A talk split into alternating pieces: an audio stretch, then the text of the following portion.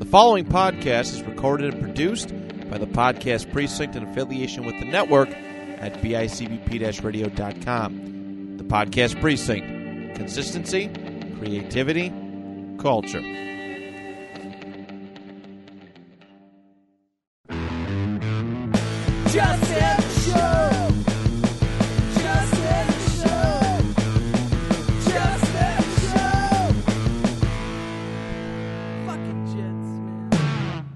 Welcome, everybody, to Just End the Show, your favorite Mike White Stand podcast. Welcome to the Stancast, everybody. Mike White is not in witness protection. He's real and he's spectacular. Mike White is real, and he's one bad motherfucker. He probably has a wallet that says that calls him a bad motherfucker. Let's admit it. We gotta love it. I think we should start the podcast by just telling the audience that we are absolutely now demonstrably the best team in the AFC. We did it. Congratulations. And that everything I have ever predicted on the show is incorrect. Thank you, folks. It's been a great podcast. Have a good night. the number one podcast about the number one team. That's right. we have won against the two best team, the te- the current best AFC team we beat, and we just knocked off the number one AFC team. So, yeah, we just want to welcome you back to the uh, number one podcast covering the number one team.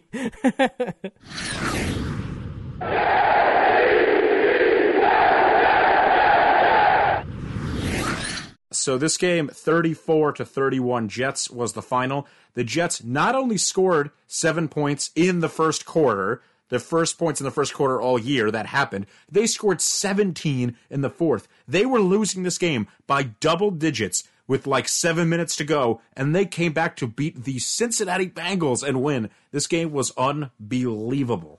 Yeah, Cincinnati.com's headline says Cincinnati Bengals disappointing loss to the Jets. I feel like that's fake news. Yeah, I didn't see a disappointing loss to the Jets. I, I wasn't dis- I wasn't disappointed at all. Am I going to have to wear an OJ Simpson jersey every single week for the rest of the year? Because I will do it.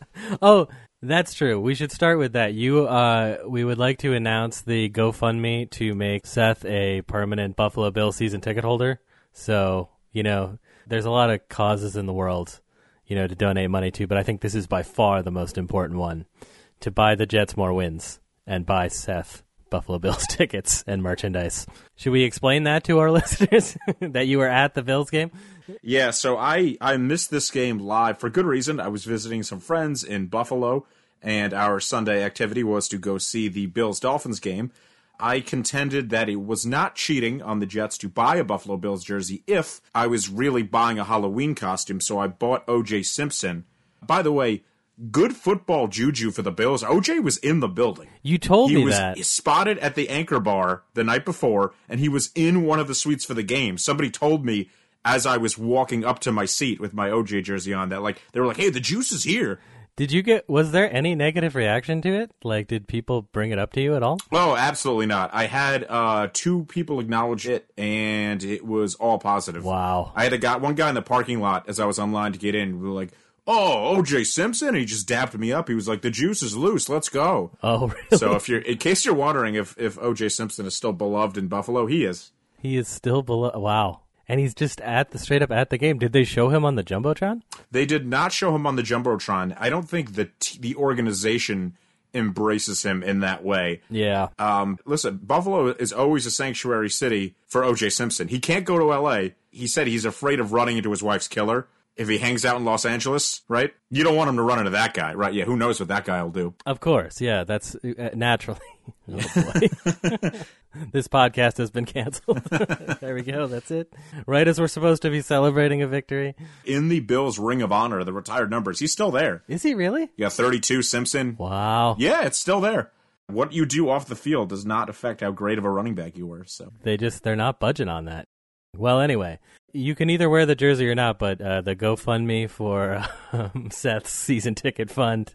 Although I don't know, does that mean you have to go to see them on the road too? That could, could get really pricey. Yeah, the- that sounds expensive. Yeah, well- uh, I mean, if the Jets could just maybe like sign O.J. Simpson as like a running backs coach or something, I think that would probably be the energy we need. I think that would take care of it. He's the mentor that that a young Michael Carter needs, really. Yes, it's a, that's the role model you want to have. You know, it's like having Flacco back there. It's the same thing. No, it's not. Being found not guilty in a court of law is almost the same as not doing it. so who's to say? The Jets played too, and they fucking won. Oh my god. What a game. A a double digit comeback victory against a good Cincinnati Bengals team led by backup quarterback Mike White. You cannot make this stuff up. You can't. I was planning on watching the Jets game up until it was a runaway and then just turning on the red zone, learning from the lesson of trying to get all the way through last week's game. I'm like, if it's going to be like that again, I'm going to bail on it. And pretty much immediately, I was like, nope, this is the only game I'm watching, no matter what happens from here on out. They elect to receive the kickoff. Mike White gets it, and he is immediately throwing BBs down the field. And the offense is spread out, and Michael Carter is running, and I'm like, what? What? Ha- who? What? What is this team? What have they done with the Jets? What, what's going on? It's an elaborate Halloween costume. Like they're all they're all in costume as different people. it's crazy. I, I could I couldn't believe what I was seeing right off the bat. Right? It's like that uh, that Will Forte Saturday Night Live sketch. Is like, I'm a sex offender for Halloween. Mike LaFleur was like, I'm an offensive coordinator Yeah. for Halloween. For and we'll see what we get out of him next week. Yeah. yeah. And Mike LaFleur looking good up in the he was up in the booth as opposed to being on the sideline and he looks uh, he looks more professional. He looks like he graduated from 10th grade or something. So I'm like Is that what made the difference? Was it was it up in the booth Mike LaFleur as opposed to sideline Mike LaFleur? Is that why we got such a better performance out of him? I have a long list of people to apologize to and, and Mike LaFleur is, is on it. But I'm going to start with Mike White. I said that him starting, I think I described him starting over Joe Flacco as ridiculous. Turns out I'm ridiculous. I can't believe you didn't believe in Mike White. That is so I didn't see the signs of the uh, no other games that he started. You know, I just I couldn't see it. I also uh, yeah I said he was going to be checking down on every single down. That wasn't happening. at All he's immediately just a gunslinger, or like you were saying, not even gunslinger, not even playmaker, just um, or maybe you were saying that before we started. But he is just finding dudes. He is just he knows exactly where the ball's going um, these pre-snap reads, you can clearly see he just absolutely knows where he's going to. The, kind of, uh, to be honest, not trying to throw shade on Zach right away, but just not the things that we had been seeing with Zach and the offense prior to this, where it did seem like there was, you know, the whole boring football conversation happening with Zach and the whole sort of should he be checking down? Is he trying to rely too much on the playmaking thing? And Mike White came in and it was the exact opposite type of football. It was this quick, quick snap to pass. He know he, the field was spread out. He knew exactly what he was going to do. The offense. We talked about it being really boring or vanilla ice cream last week. The offense just telegraphing these run plays and pass plays, and right off the bat, he was playing so well that it was opening the running game up for Carter because they were able to move the ball downfield with the passing game, and they could actually establish a run, and they did. And Carter played amazingly. He's the one person I don't have to apologize to. He's the one man named Mike on this team I am not apologizing to today because we've been on him from the word go. But to the other two Mikes, I uh, I apologize, LaFleur and White. I, I was wrong about you both. The mics are here. The mics are here, Seth. Yeah, I, I mean that's what stood out to me about the offense. Like you, you talked about the word telegraphing last week. Lafleur just went out there and just called an unpredictable offense for the first time this year. They were calling play actions on first downs. They were running naked bootlegs on first down, and they Crowder's were like throwing passes. yeah, Crowder's throwing passes or running trick plays, and a lot of those Michael Carter runs are on those quote unquote pass downs, right? Those second and longs. That's when they do the shotgun runs. They're throwing the ball when you expect them to run, and they're running the ball when you expect them to throw. That's like offensive coordinator 101, right? Yeah. The offensive play calling was just so far and beyond anything we've seen this year in terms of predictability or lack of predictability. We've seen a lot of indecisiveness from Zach this year, and you don't want to get on him too much for that as a rookie. But Mike White, the ball's in his hand, the ball's out of his hand. The Bengals brought some decent pressure in this game, I thought, but they really, I, I mean, Mike White was just getting rid of the ball so quickly that their pass rush didn't have much of a chance. Uh, Corey Davis missed this game due to injury, but the Jets have enough receiver depth. It's the one position they have a ton of depth at that it didn't seem to matter. We've got a couple of Denzel Mims catches in this game. Elijah Moore got into the act. Oh, and he dropped that. He dropped that touchdown, and I was like, "Come on, just for the podcast, Denzel, haul that. You gotta haul that in. Right. We're trying to help you out here on just end the show. Yeah. But yes, I'm glad to see him out there. Yeah, I, I- so Elijah Moore had six catches. Jamison Crowder had eight. The leading receiver, Michael Carter, with nine. And then out of the backfield, Ty Johnson added another five. So it wasn't that Mike White wasn't checking the ball down. He was just making the right call. He's looking for Crowder for 10 yards. Okay, it's not there. Let me give it to Ty Johnson. Let me give it to Michael Carter. He consistently got the ball out quickly and got the ball out to the open man, which was, it sounds so simple, but it was honestly just so refreshing because it's something they haven't been able to do all year. When I go back and I watched Mike White's performance, obviously, statistically, the numbers kind of pop off the page, and especially when you consider those two interceptions he threw weren't even his fault, right? They were tip balls. Tip so balls, the stats yeah. really pop for Mike White. But it was almost like you know, and almost like you don't want to throw this out because you don't want to like put this kind of pressure or whammy on him. But that was like Brady esque. Like Brady's made a Hall of Fame career out of throwing the ball quickly, throwing the ball accurately, and throwing it to the open guy before the pressure can get to him, and checking it down when it needs to be checked down. Right? Brady's made a whole career out of this. This was a very like Brady esque performance. He's not super athletic. He never had to be. This is true. Yeah, I mean it's uh I I'm being uh, cautious with any kind of comparisons like that right out of the gate, but Yeah, I'm not saying he is Tom Brady. I'm just saying this was a Brady esque game. nope, that's on the record. The people heard it. It's out there now. He's nailed to a tree. His name's Seth, and go to his GoFundMe. No, yeah, I, I mean, totally agree with the playmaking aspect of it. We're looking at the games that Zach, or the game Zach won, and then the games that Zach has played well. Everything we're talking about is the ceiling on his playmaking, and is he almost relying too much on that, or is the offense not built? Correctly right now. It's in it, especially in that Denver game, but also obviously in the New England blowout. Also, it just felt like nothing on the offense was clicking. You know, everything was they were coming out. It was constantly these three and outs in the first quarter, especially. And with this offense, I mean, I, I'm always nervous because I don't actually understand how like the behind the scenes things work on being a professional football team. Obviously, I know that Mike White went into the year as the backup. I'm sure that there is a you know there is a built-in backup contingency plan.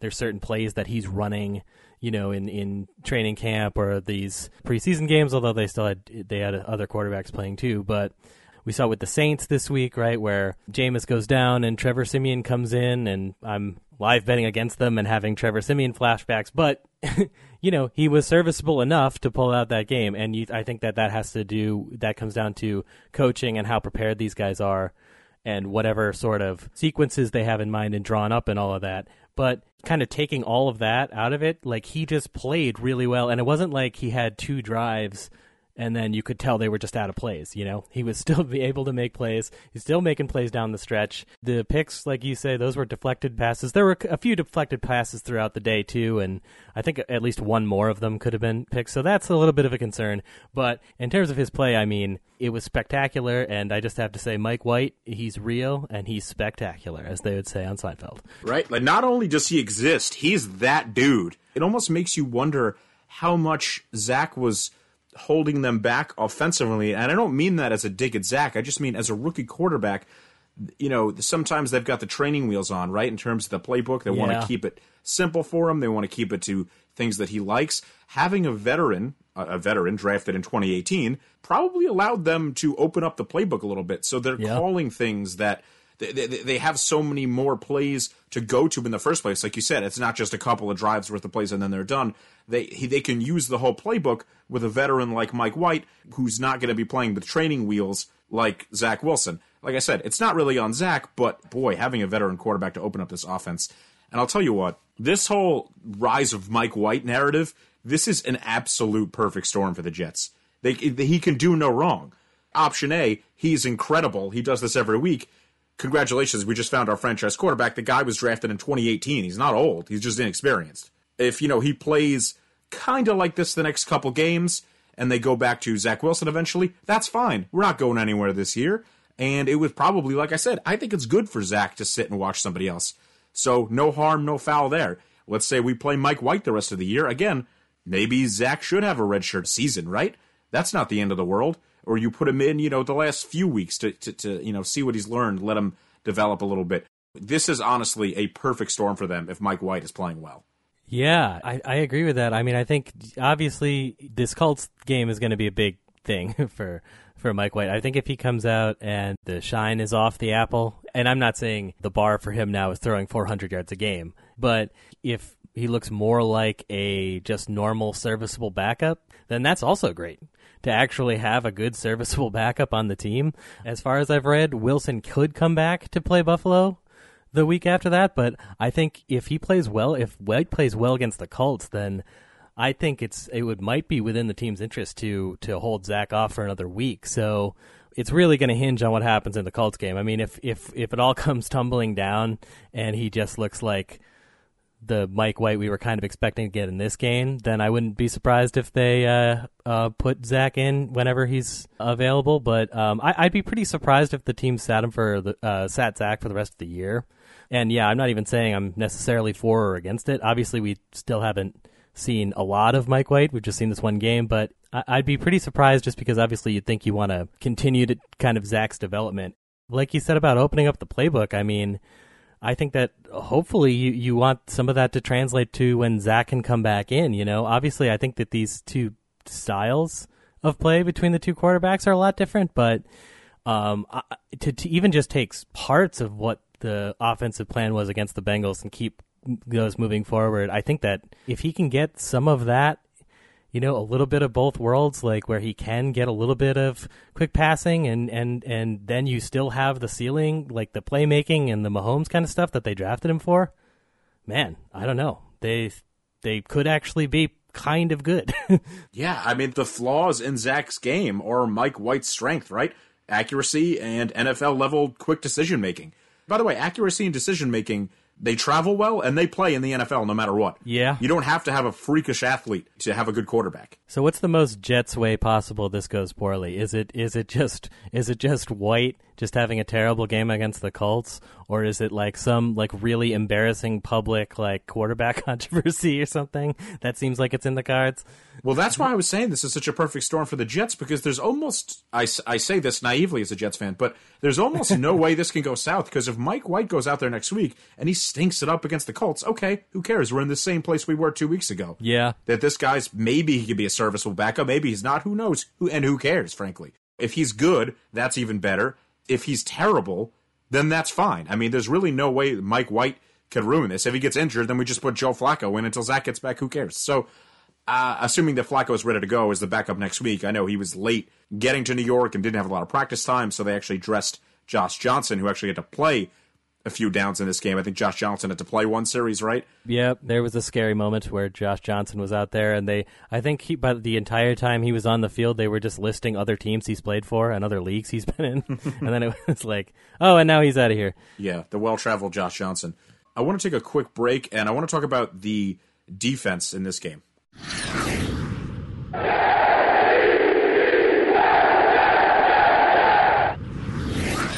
So, considering the Jets defense gave up 31 points, I think they actually had a pretty good game overall when you go back and watch this one, especially on Ja'Marr Chase, who we talked about last episode. Who's running with this guy? Who's running with this guy?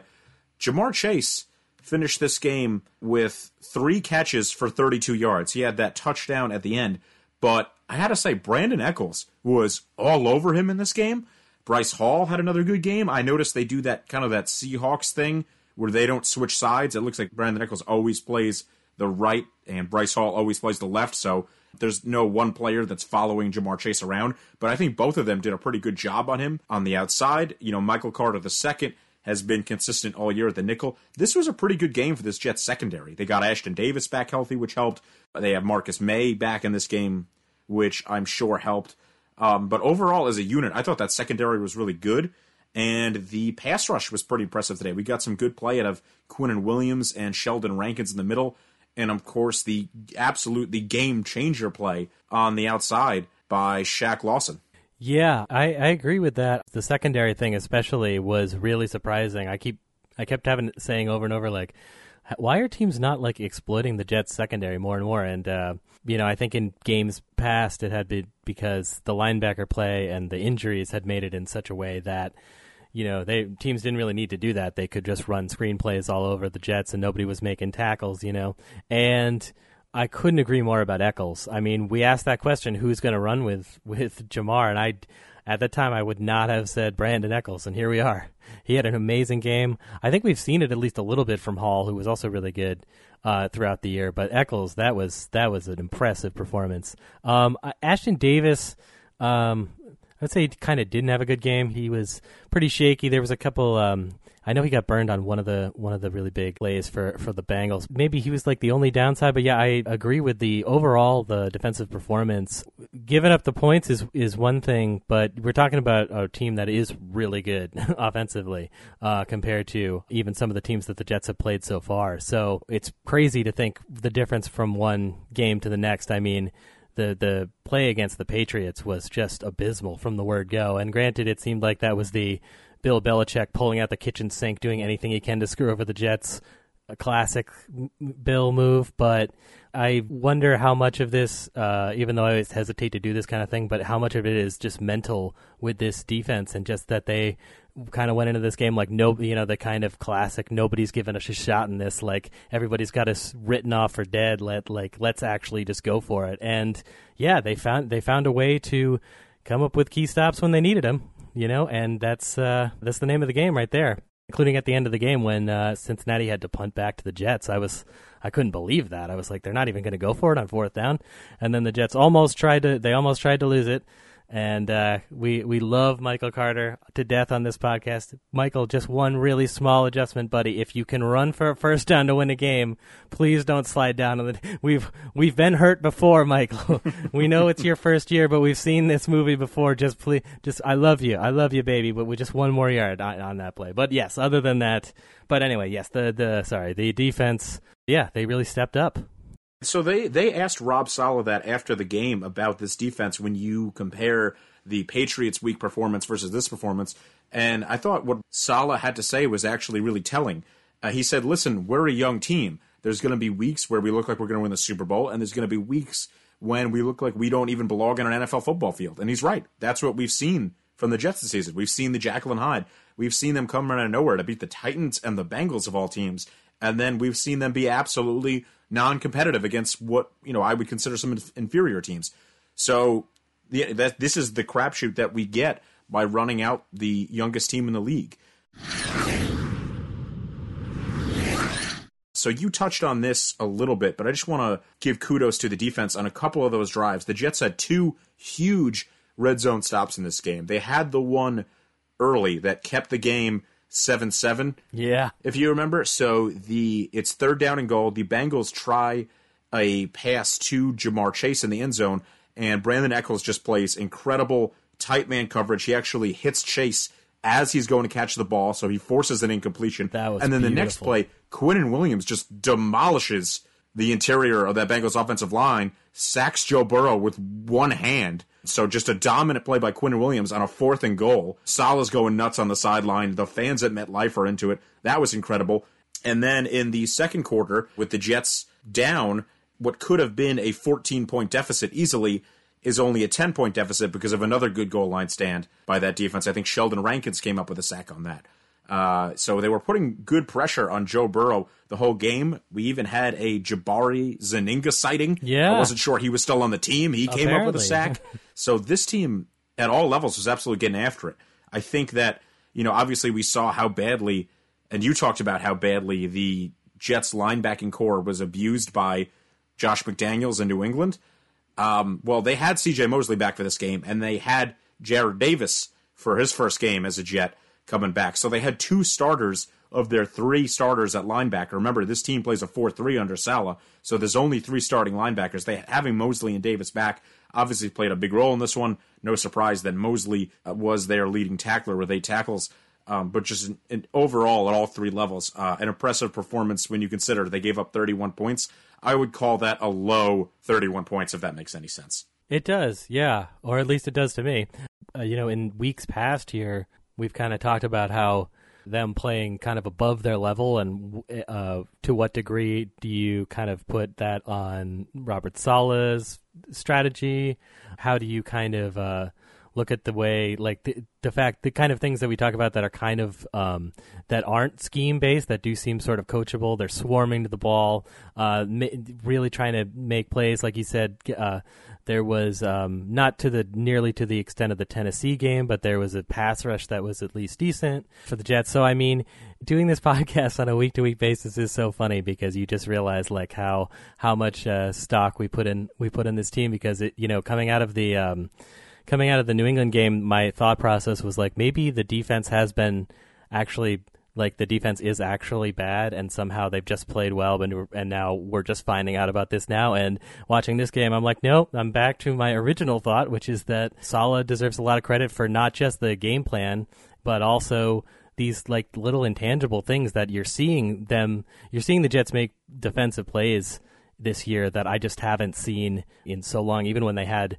really talented players. And we're seeing things from this Jets defense that I really, really think is promising, especially again, considering how young everyone is. Like it's still, there's still a young team. And so I think it's seeing these positive signs and seeing them be able to hang with the best team in the AFC and help, you know, I, I definitely agree with your point that it's a, that it's a low 31 somehow. I mean, they were, you know, they were getting what, 10 and a half points going into this game. So I love it.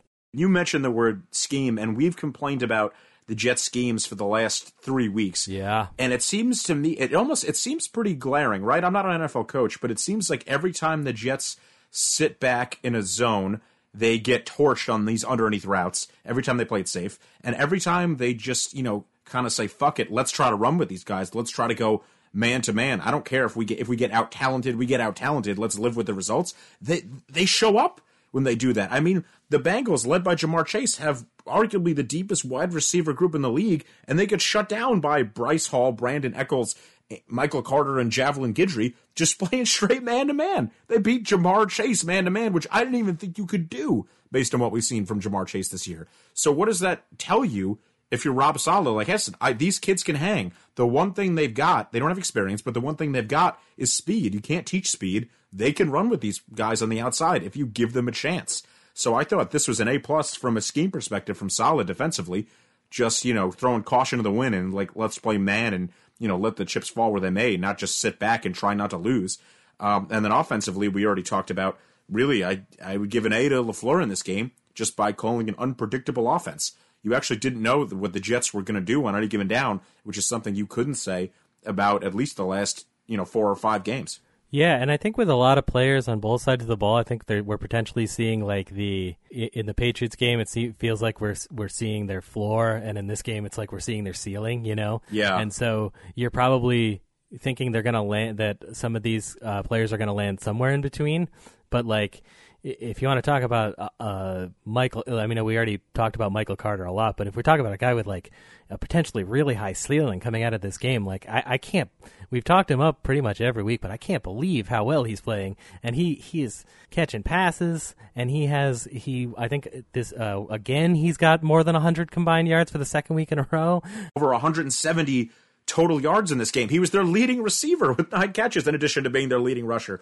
So he's getting the touches and he's making guys miss at a crazy rate. I think there was one play, I think it was maybe a, a second and long. They flip it underneath the Carter. There's three Bengals there. He makes all three of them miss to get the first down. It's incredible. Yeah, you mentioned his elusiveness that you know coming out of uh, coming out of college, like it didn't seem like you know the the speed was something that was known, but I don't think th- it was seen like he was going to be this kind of like uncatchable, you know, and and be able to like make these make these plays and breaking tackles and and getting just forcing people to miss. It's it's uh it's really exciting, and and I really think like the offensive game plan in general, having Mike White go out there and just start slinging it early on. I think that makes a huge difference going forward. It wasn't what we saw in the New England game where obviously you got Wilson in there, but it's uh, you know first down, run basically into the line, second down, run to the outside no, for no gain, and then Wilson's throwing an incomplete pass and they're trotting back to the bench. Like that's an offense that's scaring absolutely nobody. But when you have players spread out and ki- and kind of to be honest more of a way I thought that they would be playing with Wilson having people spread out run these these different routes obviously again different type of player than Wilson but Mike White is was just making these reads making these quick decisions and then that allows player uh, you know that allows Michael Carter to you know like you said you got these shotgun handoffs you can do, you can start to do things to get the defense on their heels which prior to this game offensively particularly in the first half the defenses haven't been on their heels at all. They've been coming right at them. It was easy to play defense against the New York Jets the last three weeks, especially in that New England game, for sure.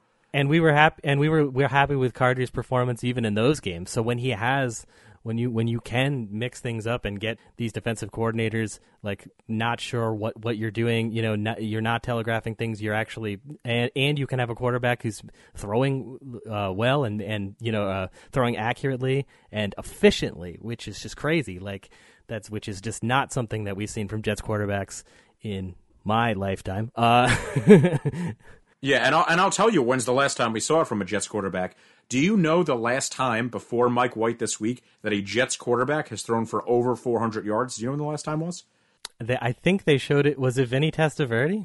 Yeah, it was Vinny Testaverde in 2000, Yeah. 21 years ago, since the last time a Jets quarterback threw 400 yards. That's how good of a day Mike White had. Yeah. I was nine years old. There you go. That's the last time they showed that on the screen. I, I remember they were they were dapping up Vinny. I was like, oh man, memories. Yeah, but that's crazy. I mean, who would have thunk that? Like Mike White coming into this, we we haven't seen the guy start once, and it's just it's just crazy. I still can't believe it. So the final line on Mike White was 37 for 45. They threw the ball 45 times. He threw it 45 times. 45 times. He was 37 for 45 for 405 yards, three touchdowns, and we talked about those two picks, which you could argue weren't even his fault. Whew. Let's take another break, and then we're going to talk a little bit about next week's matchup with the Colts.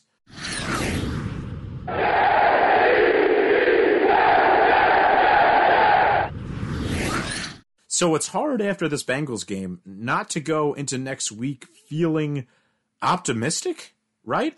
And we're going to have Matt Johnson on next week. Uh, Matt is the host of Colts Fan in Bills Land, so you could check that out also on the podcast precinct. And we'll, we'll have him talk to us about Carson Wentz and what we see out of the Colts next week. But It's a crossover event. yeah, a, a massive podcast crossover event. but yeah, so from what I've seen from Carson Wentz this year, and obviously from what we've seen of Carson Wentz's career, we all know that he's a guy who does not take care of the football. He's up and he's down, right? Carson Wentz will look like the MVP for two drives. His team will be up 14 nothing, and then he'll throw three picks in a quarter, and you're like, well, who the hell is this guy? This is true. So, you know, you, you almost with a defense as fast as the Jets. I believe I'm about to pull a Simmons and get this wrong. I believe this game is in Indy, right? It's in the dome, which means it's a fast track. You almost like the Jets on a fast track because it plays to their strengths as a team. It is in Indianapolis, confirmed. It is in Indianapolis. Thank you. Okay. Do you have the spread on this game in front of you, Kev? I'm curious to see what the Jets are getting. I'm assuming the Colts are favored at home. I'm assuming that, even though they just lost in overtime to a very good Titans team. They, I believe it opened. I believe it opened at ten, which is straight up disrespect to Mike White, future MVP. Oh boy, if if that's a ten point spread, that might be. Ooh, there's no such thing as free money with the Jets, is there? But you're almost tempted to just do a little sprinkling on the Jets money line, right? That's, they've got to be at least plus three hundred if they're getting ten points. The only problem is that if you look up, uh, if you go to a dictionary and you look up the term "stay away," it says a Thursday night football game between the Colts and the Jets. like this, it, it- there's three just incredible variables in that sentence. Like Thursday night Colts and Oh gosh, I forgot it was on Thursday. Uh, it's a Thursday night game. Uh, so right away, but I mean, I'm gonna I'm gonna take a peek at it because you know it's this is content, folks. We're in the content business. And you know the Colts are mad after coming off that overtime loss, which they had the lead in a couple of times against Tennessee.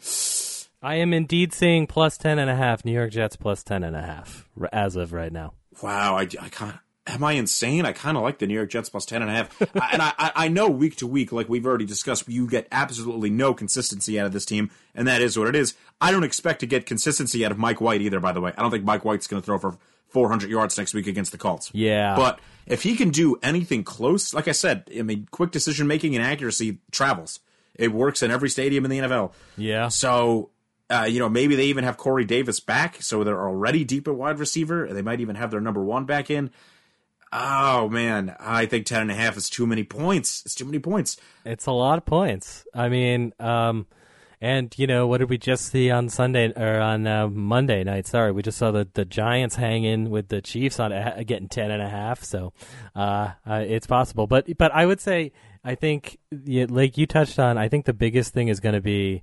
Um, I, I do think that it, it that the Jets defense has the possibility to hang in there with the Colts offensively, I think the other side of the ball is going to be the most important thing because if we see a revert a reversion back to sort of the inability to move the ball uh, in the first half or just whatever maybe the the limited amount of tape out on Mike White is going to uh, bury him or something. But um, you know, if that starts to happen, if that starts to go south, then um, as inconsistent as Carson Wentz is, I do think they that we we'd probably be looking at a loss on that.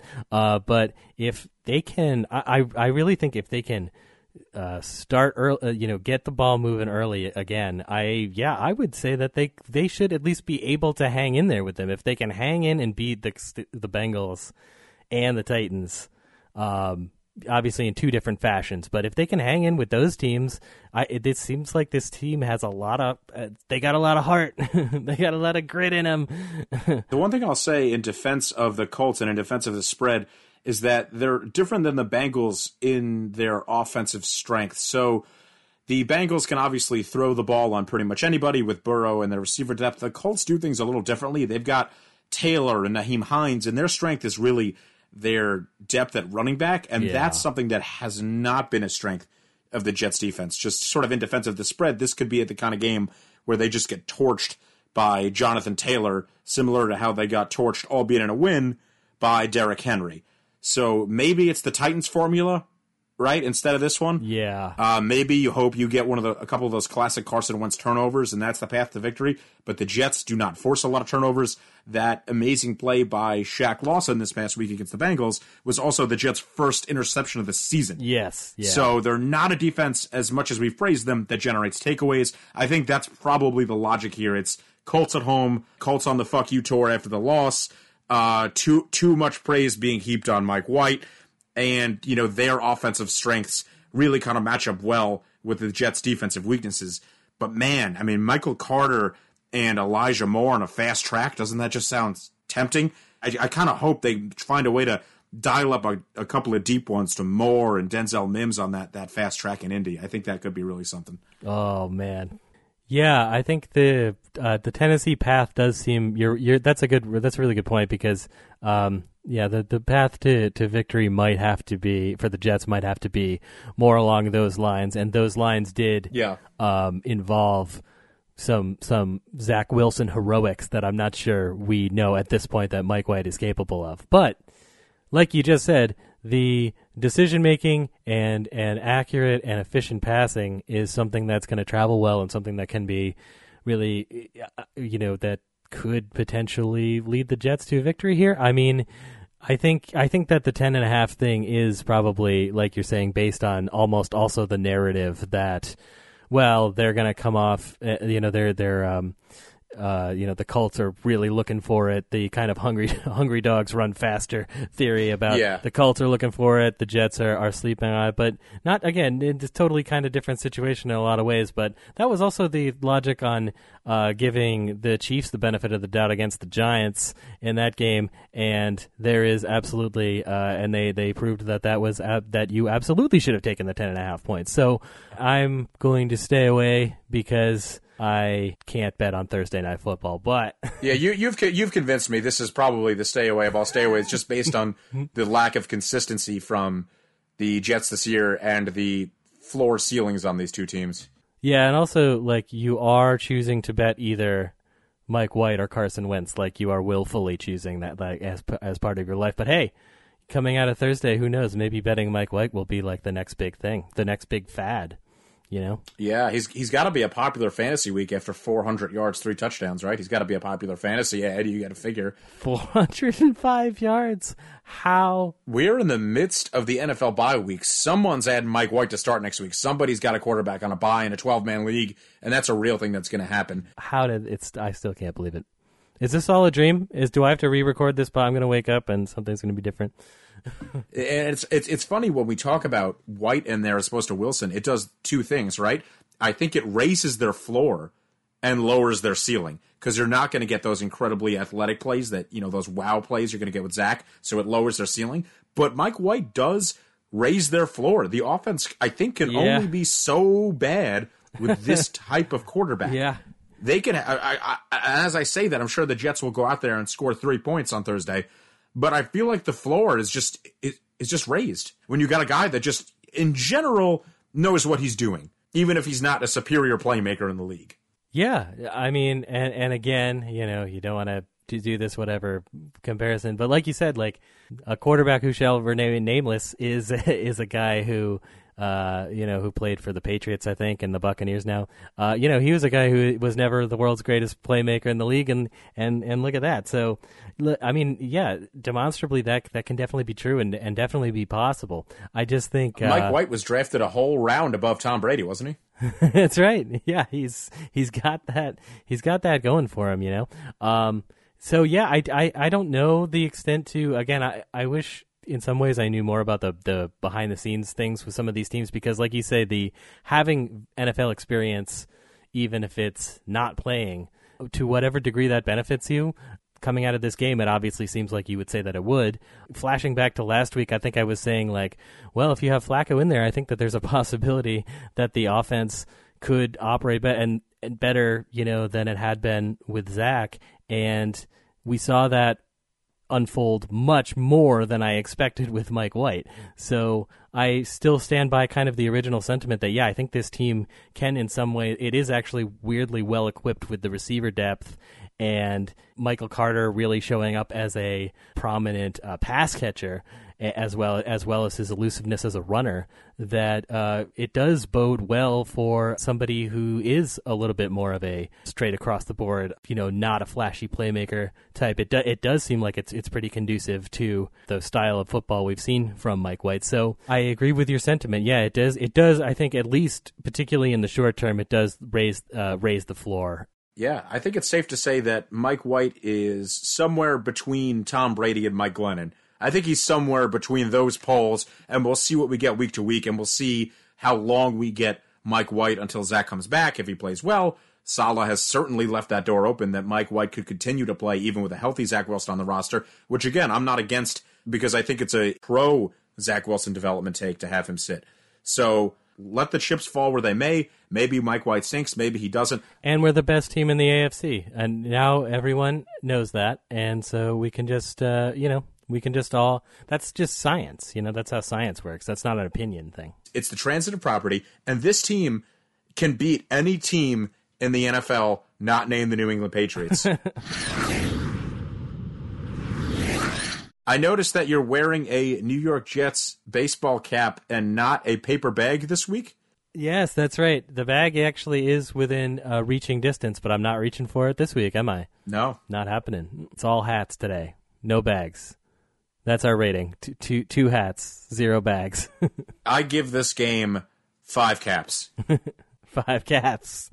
Yes. Uh, if you're wondering why we haven't talked about the call, the personal foul at the end of the game to extend that game winning drive for the Jets, that's because, um, listen, I got nothing to say about that. The, the refs call with the refs call. Listen, no, I mean, we all know that's a garbage call, right? That was a terrible personal foul call, horrible call. Horrible. It benefited my team. But just to be objective for a second, you almost feel for the Bengals because they would have gotten the Jets off the field down by three with what? There was a, at least a minute and a half to go, plenty of time to get in field goal range to force overtime or more even. Yep. And the Bengals have uh, a right to to gripe about that one. That's as a defender, you're in a no-win situation. Once the offensive player lowers his head, that's it. It's it's game over for you, and there's there's really nothing he could have done to avoid that penalty in my eyes. Yeah, no, it, it was it was terrible. Um, you have to try to be objective, even though you're watching the game, going, "Oh my god, I can't believe, I can't believe they called it." But you're also cheering that they that they for your team. But it's like you look at it and go, "This is so this is such a broken system that they're trying to." You know, they're trying to protect the players, which obviously you want those calls to be made, but this is the absolute worst version of that possible, where he's clearly lowering his head into him it's really bad. I, I'm just gonna like just just to totally ruin the whole objective vibe here. That Bengals catch towards the uh, towards the end zone there. That that that grab seemed like it the ball hit the ground when they played the replay. There was no review of that, so they kind of got a touchdown off of a pass. I'm not totally sure was caught, so I'm just gonna throw that out there. Yeah, no, I, I don't disagree with that. And then especially coming off the heels of the Cole non-touchdown touchdown. That too. Which didn't end up mattering, but still. Right, didn't end up mattering because Braxton Berrios went out and made almost an equally as impressive catch for a touchdown. Yeah. Uh, What's funny is that the Cole play live, you figure is a sure touchdown, an incredible grab, and the Berrios catch live, I figured there's no chance. He's way out of bounds, and I was wrong on both of them, and that's why we need slow motion replay in the NFL. Yeah, the Cole thing was so devastating because it was so exciting when it happened in the moment, and then just that stupid like if the ball moves afterwards. I, I it totally was not an incomplete pass, but the the ref thing, it's like it's gonna come and go, and the Jets got burned by a terrible call in that Atlanta game. So let's all just like settle down on the like everything's fixed or whatever. Like, let's calm down. It's, let's calm down. It was a bad call, all right? Like, we can have one. We can have one go our way. We can have one nice thing.